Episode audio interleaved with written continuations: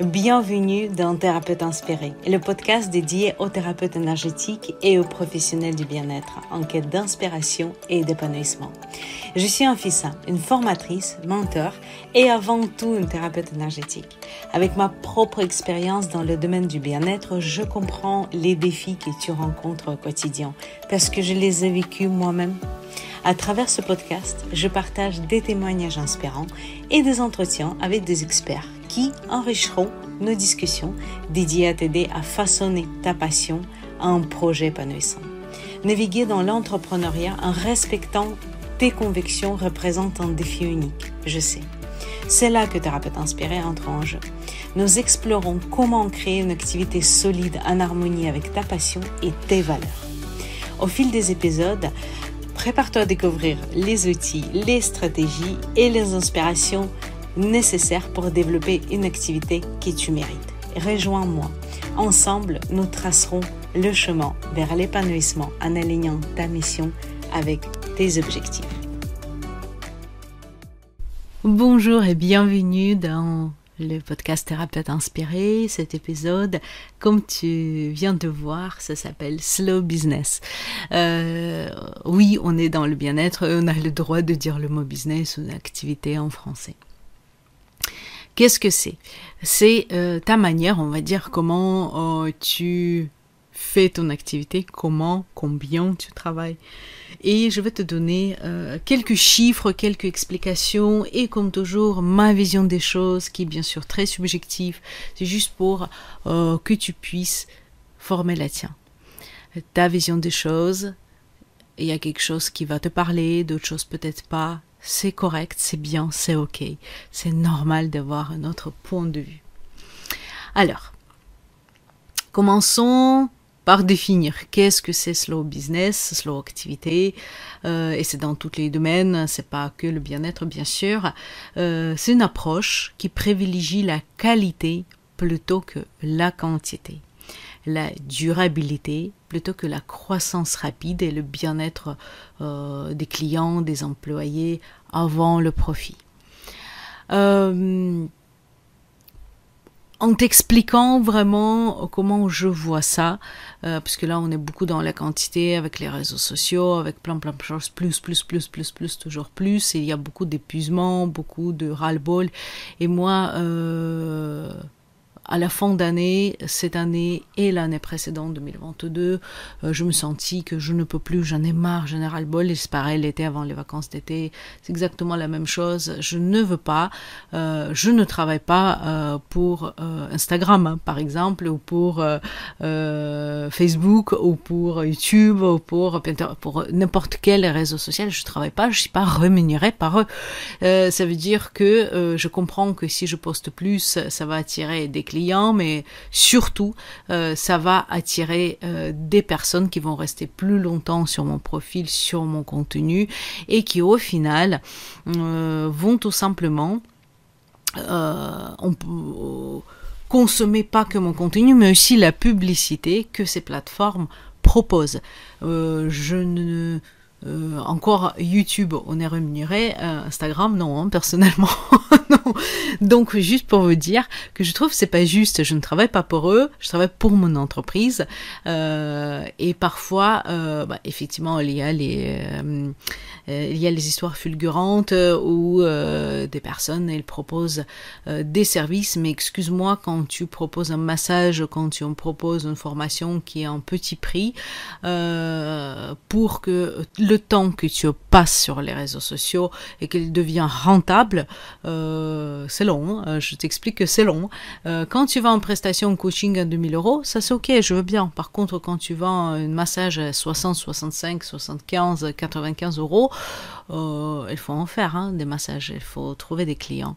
Ou une autre prestation, et surtout les prestations qui sont qui n'ont pas de suite. Par exemple, si tu proposes une offre ou deux offres, euh, par exemple une formation de Laochi, euh, mes clients ils vont pas le faire dix fois, ils vont le faire qu'un seul fois. Peut-être ils vont choisir une autre formation, mais après au bout de moment, euh, je peux pas les fidéliser plus que ça. Donc, euh, à chaque fois, je dois chercher de nouveaux clients, comme beaucoup de personnes.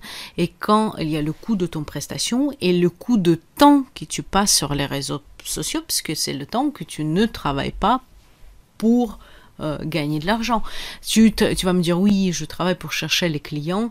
Euh, oui. Et, et moi, j'étais la première à te dire qu'effectivement, ça m'arrivait de trouver les clients pour le massage sur les réseaux sociaux. Mais voilà, il faut que, il faut que tu analyses est-ce que c'est rentable pour toi. Dans mon cas, ce n'était pas le cas. Et ce, ce n'est pas le cas jusqu'à présent non plus. Euh, il y a d'autres personnes pour qui c'est rentable. Donc, ce que je t'invite à faire, c'est d'analyser les données. Revenons vers le slow business parce que c'est quelque chose qui, euh, qui j'aime beaucoup. Donc, le slow business s'inspire du mouvement de slow food qui naît en Italie dans les années 80. Tout comme le slow food prône une alimentation de qualité, respectueuse de l'environnement et de la santé, le slow business cherche à appliquer ces principes en mode de l'entreprise. Je suis pas passionnée que pour slow business, mais aussi je suis passionnée par slow life. Mais ça, c'est un autre sujet. Euh, peut-être je, je, parlerai de cela, mais plutôt euh, dans le newsletter. Donc, n'hésite pas à t'abonner. Aujourd'hui, restons sur l'activité parce que l'idée de podcast inspiré, euh, c'est vraiment s'adresser aux thérapeutes ou les personnes, euh, thérapeutes du bien-être ou les personnes qui veulent s'installer en tant que. Quels sont les avantages de ce slow business? Cette approche, à mon sens, peut améliorer la satisfaction de tes clients, de les fidéliser, de te rendre plus disponible et pour eux et pour toi, pour ta famille, pour ton bien-être, et euh, même la durabilité environnementale et vraiment la, durabilité. Parce que tu t'épuises moins, tu proposes des prestations de qualité, tu utilises des produits de qualité et pas la quantité. Tu verras peut-être moins de clients, mais il y aura la qualité derrière. La qualité parce que toi tu vas être épanoui, tu vas être bien et la cliente va avoir vraiment une très très bonne prestation. Je ne parle pas de luxe, je ne parle pas de... de, de... Non, je parle vraiment de... Euh, on peut faire le lien avec la consommation responsable, plein plein plein de choses qui rentrent en compte. Alors, comment implanter, comment... Euh, intégrer le slow business dans ton activité de bien-être? Alors, première chose, prioriser la qualité des soins. Mets l'accent sur la qualité des soins plutôt que sur le nombre de clients. Cela implique de prendre le temps nécessaire avec chaque client pour une expérience vraiment personnalisée et thérapeutique. Et, euh, pareil, hein, je suis toujours pour le juste milieu. Ça ne veut pas dire que je vais passer, euh, je vais jouer au psy. C'est pas le cas mais vraiment écouter avant et après. Et au bout du moment, ça fait partie aussi de mettre des limites et de dire c'est fini pour aujourd'hui, on peut se voir pour une consultation à la prochaine fois, ou euh, je peux vous conseiller quelqu'un, et ainsi de suite. Mais en même temps, pour que ça ne soit pas euh, vraiment l'usine, ça veut dire que bonjour, déshabillez-vous rapidement, un massage, un soin, merci, au revoir, euh, c'est fini. Aucun échange, rien du tout. Donc vraiment le juste milieu. Pas trop rapide, et pas que ça s'éternise parce que tu as d'autres clients, tu as ton bien-être, tu dois reposer entre deux personnes aussi, euh, entre deux clients aussi, donc il n'y a pas de voilà ceci. Donc vraiment la qualité de soins, la qualité d'écoute. Euh, bien sûr, quand je dis la qualité de soins, si tu utilises des produits, c'est aussi la qualité de produits, comme je te dirais, comme je te disais déjà plus haut, pardon. Je t'invite aussi de créer un environnement apaisant pour toi. D'abord, que ton espace de travail doit refléter les principes de slow business, de slow activité, mais aussi bien sûr tes valeurs. Ça peut être un cadre apaisant, décoration, décoration harmonieuse, une ambiance, une ambiance qui favorise la relaxation et la guérison énergétique. Vraiment que l'endroit elle reflète ton âme, tes valeurs ce que tu veux faire pour que la personne se sente apaisée. Donc attention au choix de couleurs, attention au choix de la musique, euh, que ça soit bien sûr propre, vraiment environnement apaisant. Bien sûr, développement personnel continu. Engage-toi dans un apprentissage et développement professionnel pour approfondir ta pratique, offrir les meilleures techniques de guérison énergétique à tes clients, des soins. Euh, ça peut être les formations professionnelles, ça peut être les formations qui peuvent t'aider de développer ton activité. Euh, par exemple, les postures de massothérapeute, euh, comment euh, l'ergonomie, aussi également comment préparer euh, la salle de soins et ainsi de suite, plein, plein, plein, plein de choses. N'hésite pas à te former, que ce soit les formations liées avec ton activité directement ou indirectement. Prochaine étape, établir des relations durables avec les clients. Je t'invite toujours dans les épisodes précédents, de vraiment d'établir les relations avec tes clients. Pour moi, c'est vraiment un plaisir. Pour que les relations doivent être basées, à mon sens, sur la confiance et l'écoute. Après, comment tu mets cette écoute en place? Ça peut être à travers des newsletters, ça peut être à travers des je sais pas, des zooms, ça dépend aussi de, de, ton métier.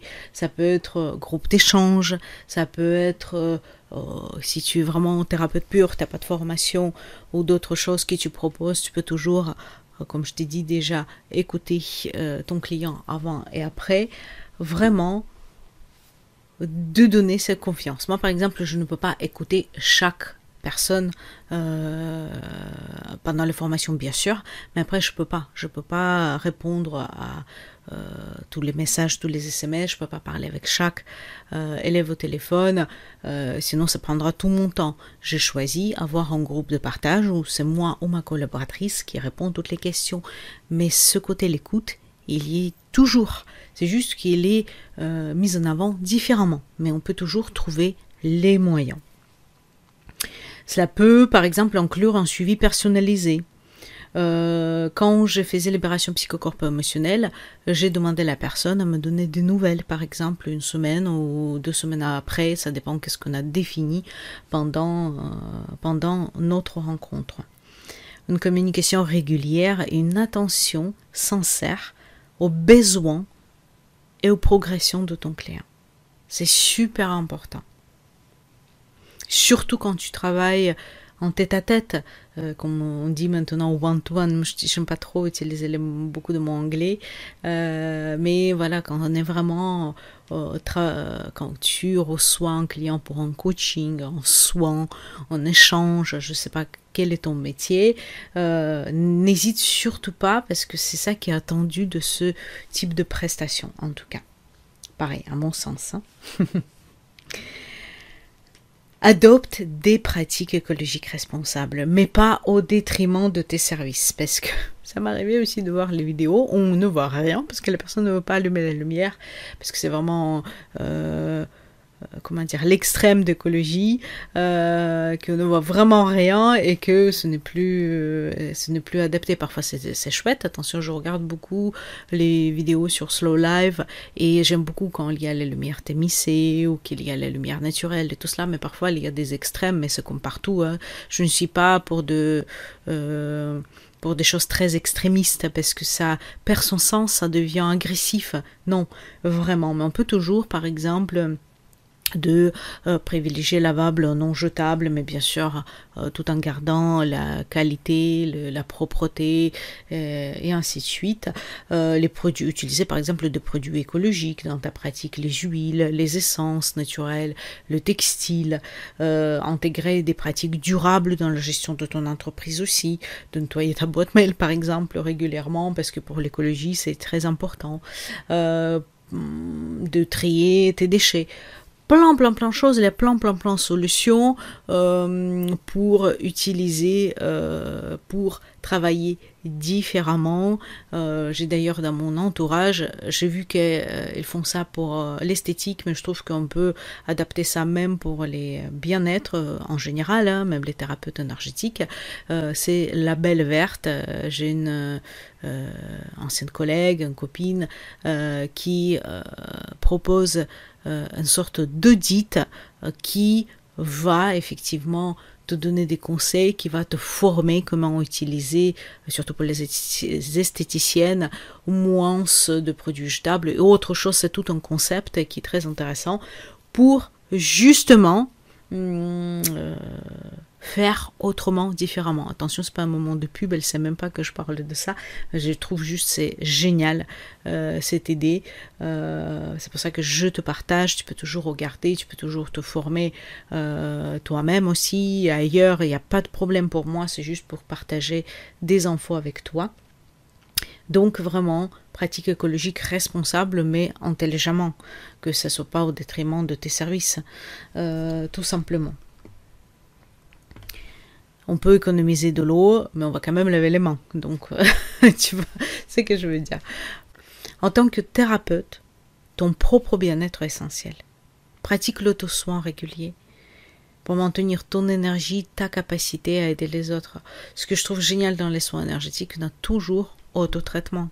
Et c'est hyper important parce que il faut travailler sur soi, il faut s'aider puisqu'on est aussi, on est encore plus parce que les énergéticiens, euh, on capte beaucoup d'énergie et positive et négative. Donc effectivement, il faut euh, pas tout absorber, même si des techniques permettent de ne pas absorber. Parfois, tu n'absorbes pas de telle personne de ton client, mais tu absorbes ailleurs. Tu as passé à côté de télé, tu as vu les horreurs qui se passent, tu as vu toute l'injustice du monde, on va dire ça comme ça, et euh, ça va te mettre dans l'état euh, autre. Parfois, tu peux te sentir comme une éponge, par, parfois tu peux euh, vraiment avoir des épaules dures. Donc il y a toujours des moyens de travailler sur soi et c'est nécessaire.